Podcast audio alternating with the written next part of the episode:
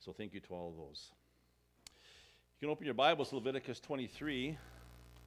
I will say this I didn't expect a welcoming committee when I came back just after a few weeks, but I didn't expect, didn't expect either a welcoming gift of a bunch of Green Bay Packer pencils on my desk. so, to whoever gave those, I suppose I should say thank you, but I don't know if that was deliberate or they just ended up there, but definitely got my attention. Not even football season.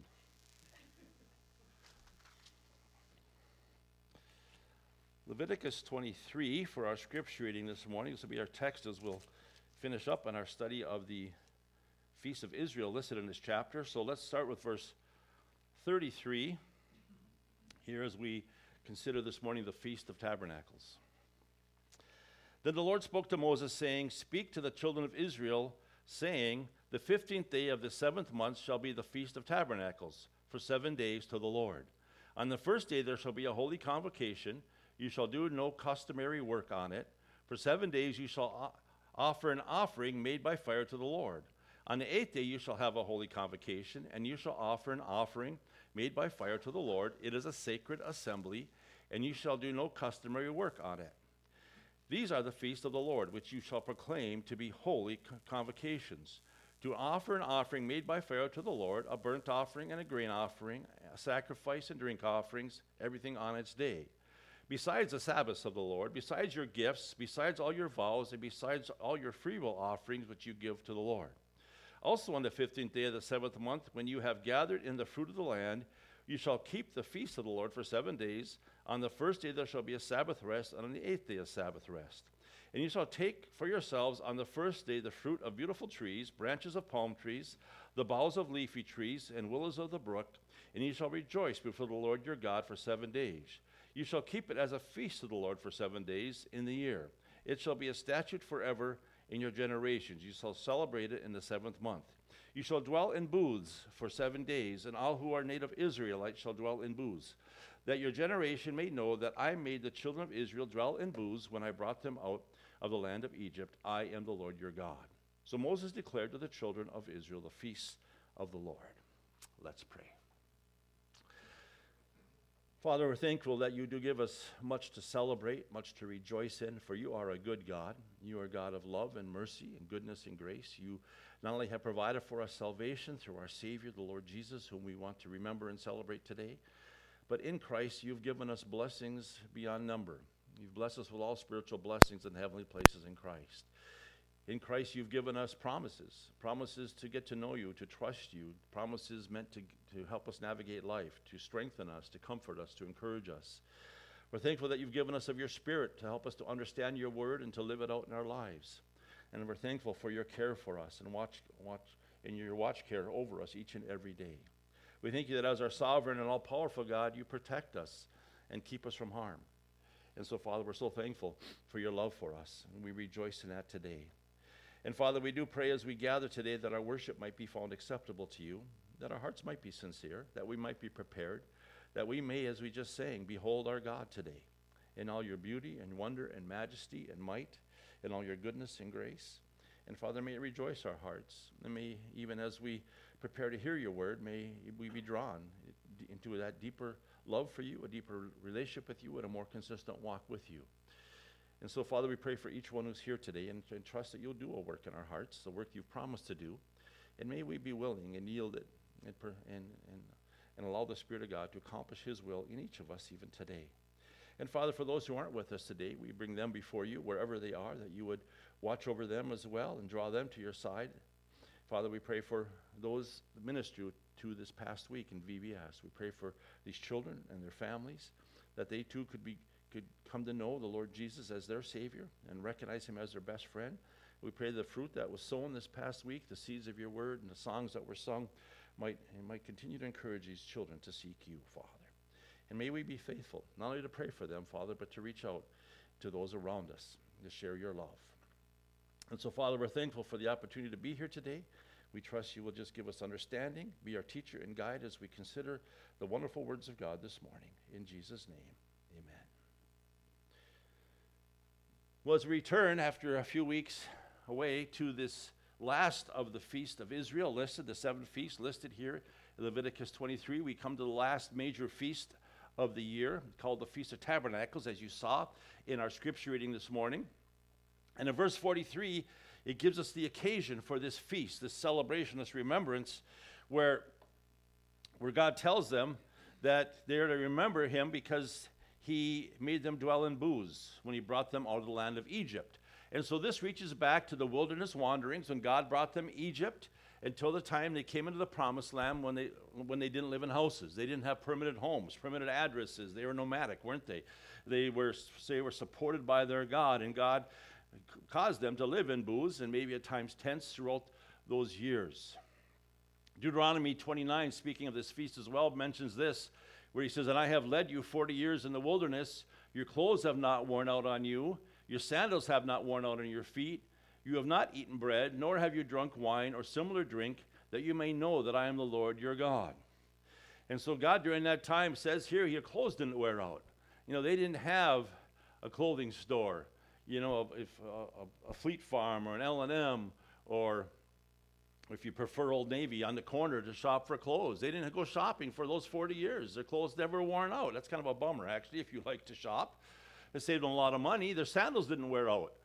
And and God provided for them. He provided for them manna, did he not, and water from the rock. And so this is the occasion which they were celebrating and remembering how God had sustained them.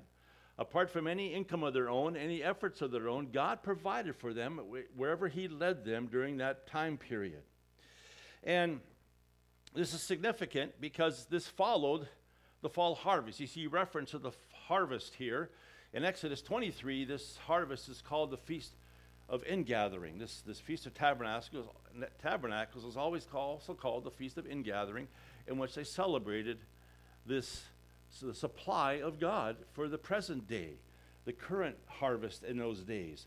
Deuteronomy 16 describes it this way You shall observe the Feast of Tabernacles seven days when you have gathered from your threshing floor and from your winepress, and you shall rejoice in your feast, you and your son and your daughter your male servant and your female servant, and the Levite, the stranger, and the fatherless, and the widow who are within your gates. Seven days you shall keep a sacred feast to the Lord your God in the place which the Lord chooses, because the Lord your God will bless you in all your produce and all the work of your hands, that you surely rejoice. And so this was a joyous occasion. It reached back to the time God sustained them in the wilderness, and it also was current to them in their current harvest, how God was supplying their needs for food for the coming year, and so on. And so they rejoiced in God's favor. And it's also significant that this followed the Day of Atonement by five days. They had just celebrated the time in which their sins for the year had been dealt with. And so they're also rejoicing in God's mercy and God's forgiveness as well. And so this was a joyous occasion in which they remembered God's forgiveness, God's favor, God's provision. And it was a time to rejoice in the goodness of God. Here in this chapter, we're told that a, it was a seven day festival. It was seven days they set, were to set aside to focus on the Lord. That's what it was. It wasn't, you know, some of us have trouble sometimes setting aside a few hours to observe a, a remembrance of the Lord. They, this is a seven day. Seven days with a primary focus on the goodness of God. It included on the beginning and end a solemn wor- assembly of worship, uh, including the Sabbath. And we know that the Sabbath was always a reminder of God's provision for them because they were to rest on the Sabbath, recognizing that they did no work because ultimately it wasn't themselves that provided for themselves, it was God. And having to quit the work and rest in and focus on God on the Sabbath was that continual reminder. It also included offerings. In verse 37 to 38, here it mentions burnt offerings, drink offerings, and grain offerings. We see the detail in regards to offerings Uh, explained to us in Numbers 29, verses 12 through 38. We're not going to spend time in that chapter this morning, but it was one of the feasts that offered the most animals. In fact, in, in other words, it was one of the most expensive feasts to put on. There's over 200 animals offered during this week. And those animals had to come from somewhere, didn't they? They had to come from somewhere. They were bulls and lambs. They were, and they were also, remember, they were firstlings. They were quality stock that was offered yearly. One commentary p- pointed out that these f- sacrifices were very expensive, totally apart from the sacrifices that the people brought in their own personal worship, and the great number of lambs slain at Passover, each year the priests offered 113 bulls, 32 rams, and 1,086 lambs. Amazing, isn't it? Expensive in, a, in the economy at a time when you're concerned about just surviving from year to year. It goes on to say, if God's people under the law could do this, how much more should we do who have experienced the grace of God? And so they, they did what God told them to do and trusted Him with the results. That was, the, that was one of the reminders of these feasts year after year that God is able to and faithful to provide. Now, we're also told in verse 38 here that these were not only their, their offerings in verse 37, but their gifts as well. Their gifts, their vows, their freewill offerings, which you give to the Lord. In other words, there was gifts above and beyond the normal giving of their sacrificial animals. You know, we sometimes think in the old time, Old Testament times, that the people strictly gave 10%. That was, that was their responsibility under the law. And it was, a, it was kind of a non thinking legal, legal, legal obligation. But we recognize that 10% tithe was primarily to support the temple. It was like a tax in some ways, to support the temple and its priesthood. But even here, we see, even under, that lo- under the law, which we think is always legal and stiff and rigid, they, were, they gave freely. They have free will offerings. They gave according to their vows and their gifts. They still gave freely to the Lord, even under the Old Testament law, which reminds us to the New Testament instruction to you and I to give as we purpose in our heart before the Lord which means that giving becomes prayerful, thoughtful, and joyful. And that's what God wants in our giving is to give out of a joyful heart to the Lord. And so they gave above and beyond the expense of putting on in, re- in these remembrance feasts. And then, of course, the key focus of this, other than the sacrifices which reminded them of God's grace and goodness and mercy, which pointed forward to the Lord Jesus Christ, they were to live in a booth for a week, made from branches. Today, we're told that some in Israel have a lot of fun building their booths. Sometimes they're over the top and they're extravagant and two stories and multi level. And, you know, they may not use just branches. Today, if you look at pictures, sometimes there's tent material, there's cloth used, but they have fun with it. Because they were, they were to live, eat, and drink in that booth for a week. There was no sneaking off to their, you know, their, their, their comfortable King Koil mattress in the bedroom, you know, for a couple nights to get some good sleep. They slept and they stayed in these huts these booths, to remind them of God's provision for them. But we're told here in verse 40, when he describes it, in the end of the verse, he says, And you shall rejoice before the Lord your God seven days. It was a joyful, this was a holy party, you might say. It was, it was meant to, for, the, for the God's saints to come together to remember the God and, and have a joyful week of celebration and remembrance of the, of the Lord.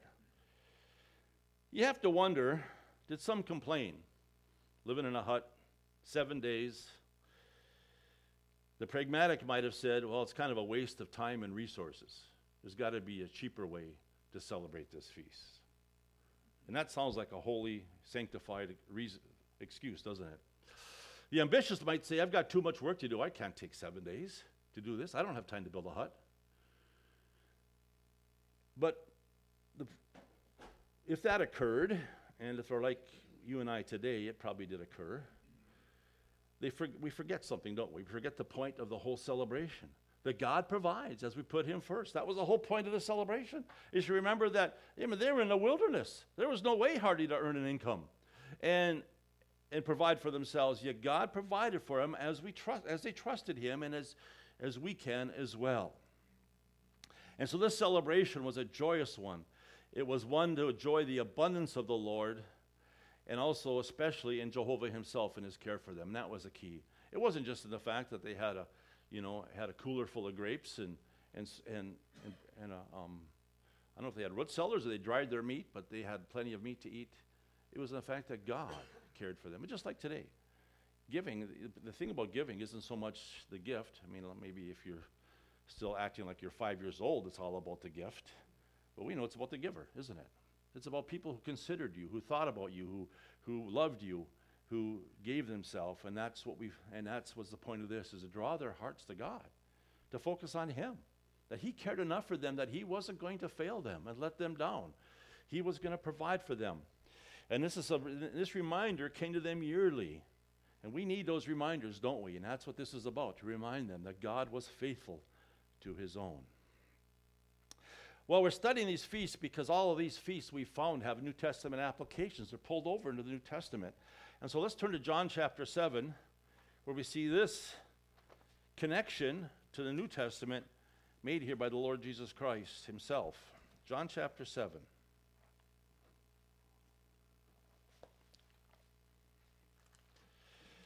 Now, the occasion in John cha- here in John 7, we're going to see is that this chapter and the, and the discourse that occurs is during the Feast of Tabernacles. Notice here, verse 2. It says, Now the Jews' Feast of the Tabernacles was at hand. And so this, this chapter is set, set in the context of the Feast of Tabernacles. It's while this feast occurred.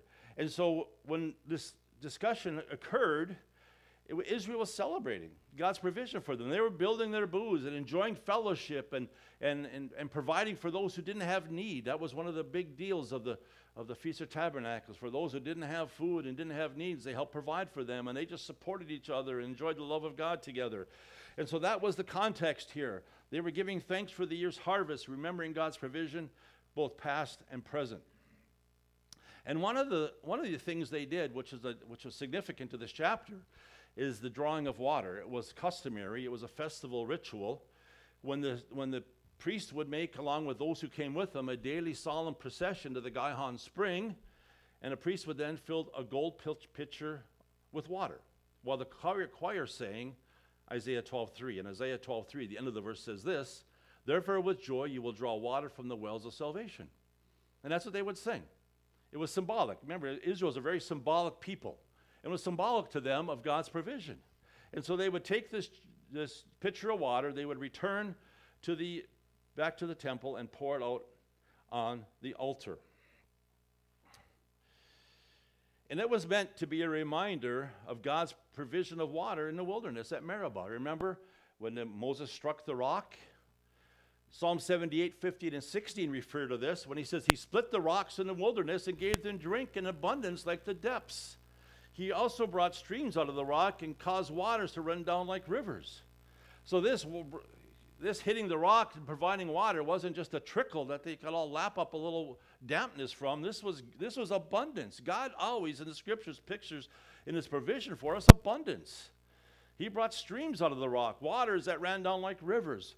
And that's this, that's, therefore, they went through this ritual of pouring out this water on the altar to remind them that even when they were in a dry and thirsty land, you might say, without water, God provided for them in abundance. Celebrating once again God's the abundance of God's loving care for them. So it was in this context that we're going to jump down to the end of this chapter. Look at verse 37, familiar verses, where Jesus decided to st- stand up and say something. On the, on the last day, that great day of the feast, Jesus stood and cried out, saying, If anyone thirsts, let him come to me and drink. He who believes in me, as the scripture has said, out of his heart will flow rivers of living water. So, in this context, with this backdrop, Jesus makes this declaration that, that he, he takes them from, from the physical illustration to the spiritual reality that in him we find living water. He reveals himself as a source of living water, capitalizing on the context. You know, sometimes when you move from place to place, you're not always sure what kind of water you're going to run into, are you? When you when you when you dig when you dig a well, tap into a well, move into a house that has exist, existing well. You know, we're from northern Minnesota, and uh, when you live in the city, you get whatever the city offers you, whatever chemicals they put in there to help you be more healthy, so they say. And if you live where my wife is from, northern Minnesota, in iron ore country, you get iron ore water. You get very much an iron tasting water. Some places you run into sulfur. Have anybody ever had that? Sulfur in the water? And, um, or places where you turn the tap on, it's nothing but muddy. Some water just doesn't taste well. I fortunately live in a place where our water is pretty good, but we get different qualities of water, don't we? And that's somewhat like the illustration of water in a Christian life. Jesus is the living water. He's the pure water. He is going to bring the ultimate refreshment and abundance to life, where so often we turn to the stale waters of this world, don't we, for our fulfillment rather than the Lord Jesus. So this is the invitation. Now, it's also significant Back, if you go back to chapter 6, which is on the eve of the Feast of Tabernacles, Jesus gave the bread of life discourse here in John chapter 6. Look at verse 47 here in John chapter 6, just for a few verses out of this chapter, where he said, Most, most assuredly I say to you, he who believes in me has everlasting life. I am the bread of life. Your fathers ate the manna in the wilderness and are dead. This is the bread which comes down from heaven, the one that one may eat of it and not die. I am the living bread which came down from heaven. If anyone eats of this bread, he will live forever. And the bread that I shall give is my flesh, which I shall give for the life of the world. And the Jews therefore quarreled among themselves and so on. And so here the bread of life discourse is given in, anticipation. And no doubt at this time the Jews are making plans for, you know, who's going to make the biggest hut, who's going to who's going to outdo their neighbor, and so on, and what they're going to do for the following week.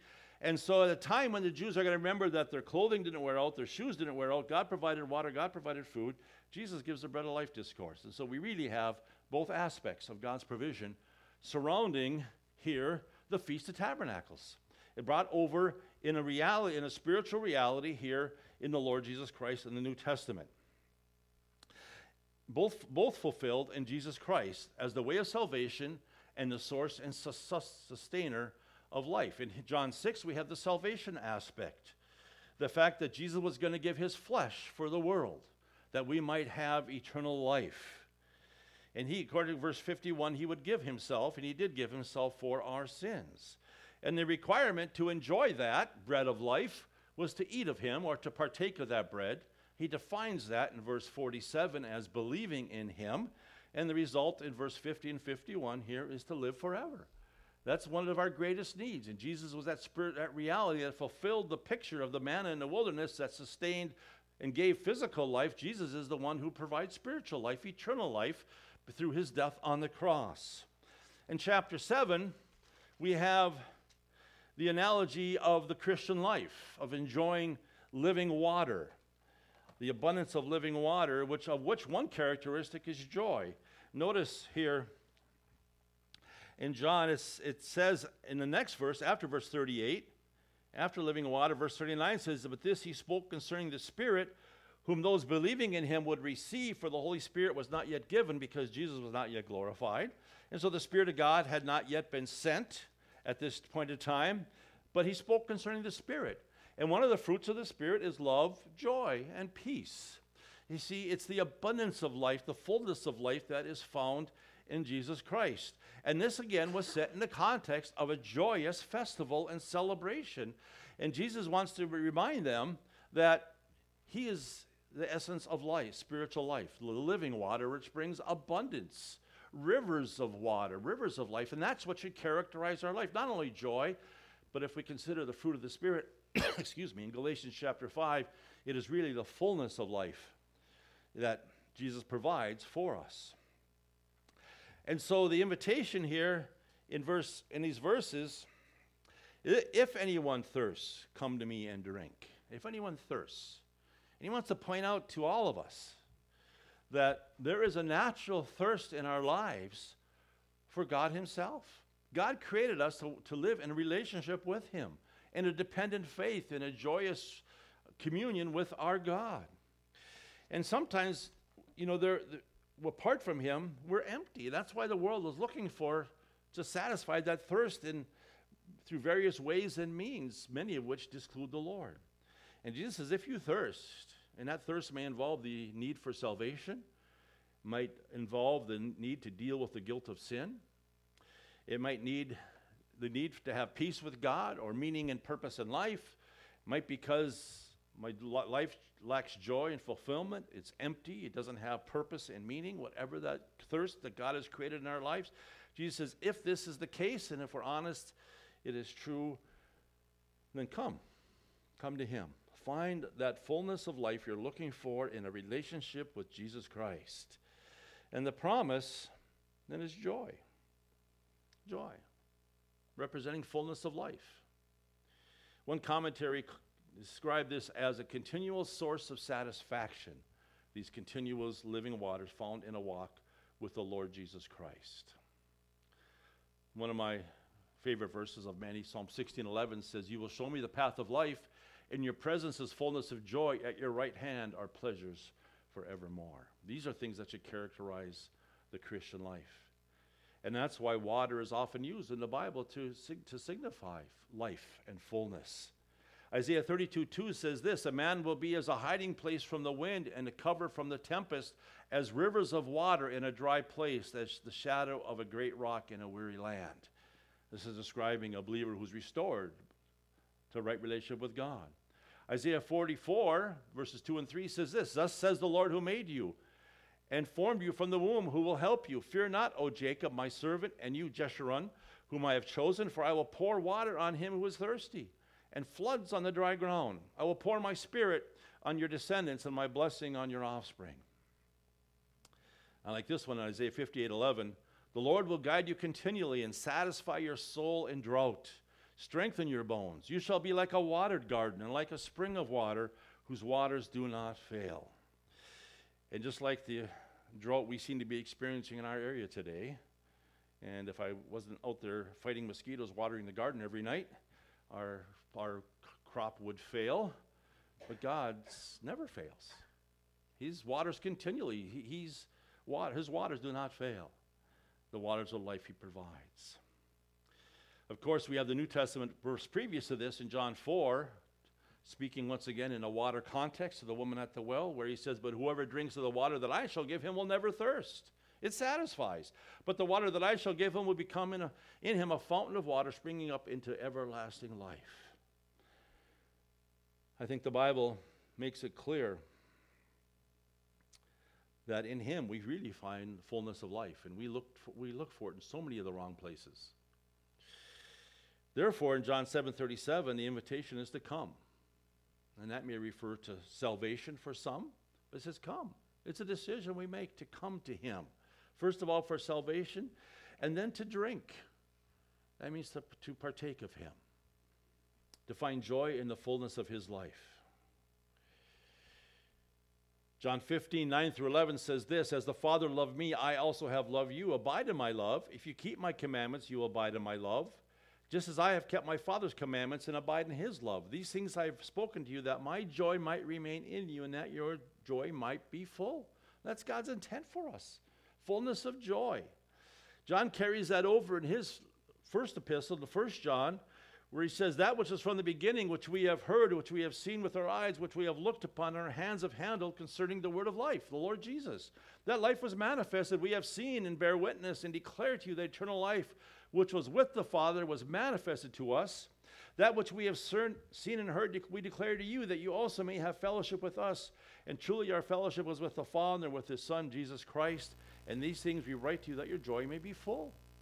That's God's intent. It's found in a fellowship, in a communion, in a, in a, in a walk with the Lord Jesus Christ. And therefore, we're to drink. That's the instruction. We're to drink, we're to partake of Him. You know, throughout the Bible, we see that a relationship with the Lord Jesus, with Jehovah God, is characterized by fullness of joy and abundance. With Israel, it was primarily physical abundance. For the New Testament believer, it is primarily a spiritual abundance, fullness of life found in Christ, a life lived on a spiritual plane in a faith relationship with our Savior. Then we have to ask ourselves, this is normal. You might, I, when I read these things, I think, what's lacking in my life? What are the things that are joy robbers in our lives? And the real issue isn't trying to identify those things that, that are cheap substitutes, the world substitutes for joy. The issue, obviously, as we've read in this context, is the consideration of the source and object of the believer's joy. Drawing near to God Himself in all His love and His grace and His goodness to us. You see, mankind's relationship to God was ruined at the fall, wasn't it? They, Adam and Eve enjoyed that intimacy. What's being described here as the fullness of life and the joy of the Lord, they enjoyed before sin entered, entered man's experience. And, and, and God saved the believer, redeemed the believer, so that he can enjoy that fullness once again. And yet, often sin and independence, that same independence and rebellion that, that plagued Adam and Eve, can often ex- rear itself in our lives. And therefore, short circuit our enjoyment of our God, lacking joy, peace, and contentment, and power in our lives. And God wants to continually remind us that He is for us. Just like in these festivals. This is a reminder that God loved them, cared for them, He was for them. In the New Testament, we find in 2 Corinthians 6.18 that God would father us. In Galatians 5, we find that the Holy Spirit empowers and enables us. In John chapter 10, we find the Lord Jesus the good shepherd who would shepherd us. God wants to be involved in our lives. You know, and that was pictured in Israel because in that wandering in the wilderness, when the tabernacle was the center of their worship, when they camped and camped in their booths or tents, whichever came to be, they, they, they all their tents surrounded the tabernacle, and they all faced the tabernacle. And that wasn't just some ritualistic thing, it was, it was meant to teach them something that life centered around the presence of God. Because that tabernacle w- was the place where sins were dealt with and God's presence ex- existed amongst them. And it was to be to their focus. It was also identify them together as the people of God, united together by the covenant promises of God, the presence of God. And when God moved, they moved. Where God went, they went together. And these festivals were meant to remind them of that, of that intimate relationship that God wants with his people. Remember Ezra and Nehemiah, excuse me, after Israel was in captivity in Babylon for 70 years, and, they, and then they re- returned to the land, a remnant returned to the land to rebuild the temple and the city and so on. Well, Nehemiah chapter 8, we find that they also was the occasion when they returned to the Word of God. The scriptures had been ignored and neglected by them for years. And, and Ezra, Ezra stood up, and with all the different leaders of Israel, they read and explained the scriptures while people stood from morning till midday. That still amazes me. They stood while the scriptures are read for half a day or, or close to it, while the scriptures are read. And it tells us in that account that they were attentive to it, to the reading. And they replied in verse 6 of chapter 8, Amen, Amen, which means we agree with this, we accept it, we're enjoying what we've heard. And their response in verse 5 was worship. In verse 9, they were weeping for all they had missed or forgotten. And in verses 10 and 18, they came to understand that it was the time of Feast of Tabernacles. And so they got excited and they began building booths.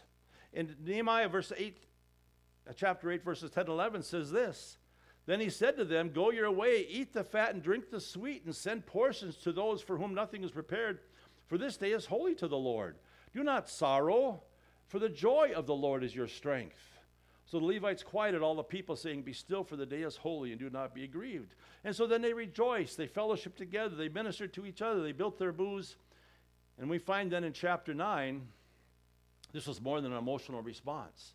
For in chapter 9, we find repentance and tears as an evidence of true revival and drawing near to their God in submission to His will. You know, these festivals that we've studied all included these solemn meetings, these solemn assemblies. Maybe solemn because it was a time to reflect on their relationship to their God. Had, had, had the, in this past year or days or weeks, they walked with their God.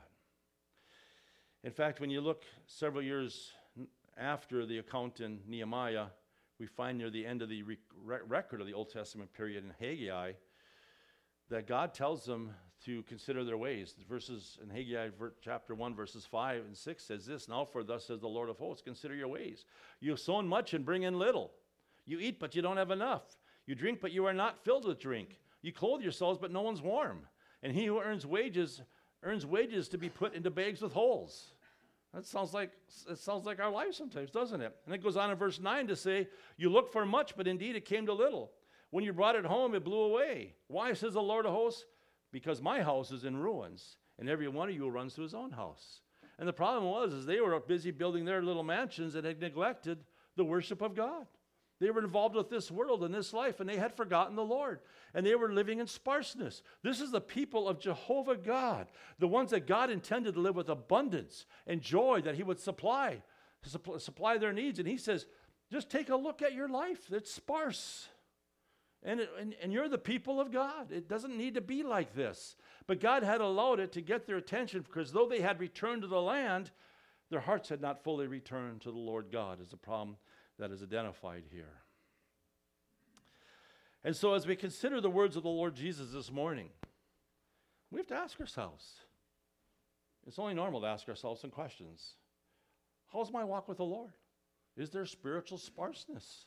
Does it lack the joy and the fullness of life that Jesus identified, that rivers of living water that would flow from my life? You know, by spending time with Him through the Word and prayer and fellowship with the saints. These are good questions to ask ourselves, especially as we come today to our feast, because we, today we celebrate a New Testament feast, the Feast of the Lord's Table. The Lord's table in Luke 22 was instituted during the Passover feast There over a meal. And it is that celebration that we celebrate today. It's a remembrance that was established by the Lord Jesus to help us to remember him for the same purpose that we've seen in these Old Testament feasts to remind us of our God, of his personal love for us, of his provision for us, of the great victory that was won at the cross in accomplishing our victory. Therefore, it is with joy that we celebrate our Lord today. With the intention that we walk out the door like spring heifers, clicking our heels, and jumping spiritually for joy, so to speak. Now, if anybody was going to jump, leave this church and jump up and click their heels, let me get my phone out first. But you get the point. That's God's intention for us. And I think if it lacks in our lives, we have to, we have to take a step back and ask ourselves why is there sparseness, spiritual sparseness, and lack of meaning in my life when I know the God of the universe, a God who is for me, who God, God who will lead me and provide for me, a God who says, The joy of the Lord is my strength. And so, it's with that thought, we consider what the Lord has done for us as we consider the Lord's table, a time in which we're to remember Him and to honor Him and to rejoice in Him. And before we go on and, and do that, let's pray. Father, Thank you for these reminders, Father. Such a wonderful connection we see between these Old Testament feasts and their New Testament fulfillments in Christ and in His church. Thank you, Father, for the joy that you provide, Father, not the happiness of the world found in happenings, Father, but a joy that is rooted in a God who is for us, even when life uh, turns ugly. We find joy in your presence, in your promises, in your, in your promise that all things work together for good, the promise that you are sovereignly watching over us. Father, we rejoice in you. And Father, help us in our lives to be honest before you, to consider our walk with you. Is do these things characterize our lives? And even as we celebrate our Lord today, may it bring joy to our hearts. May it be something we rejoice in to remember what a great price was paid, what a terrible eternity we escaped, and what a great privilege we have to walk with our God today because of the cross and resurrection of the Lord Jesus Christ. So draw our hearts to, to Him. May we rejoice in Him not only this hour, but every day. And, and, as, and may we learn to walk in that fullness of life you've intended us. May we allow the rivers of life to flow through us as we walk in the Spirit, as we walk in faith, as we walk with our hand in the hand of our God who fathers us, as we follow our shepherd, our great shepherd in our daily lives. In Jesus' name.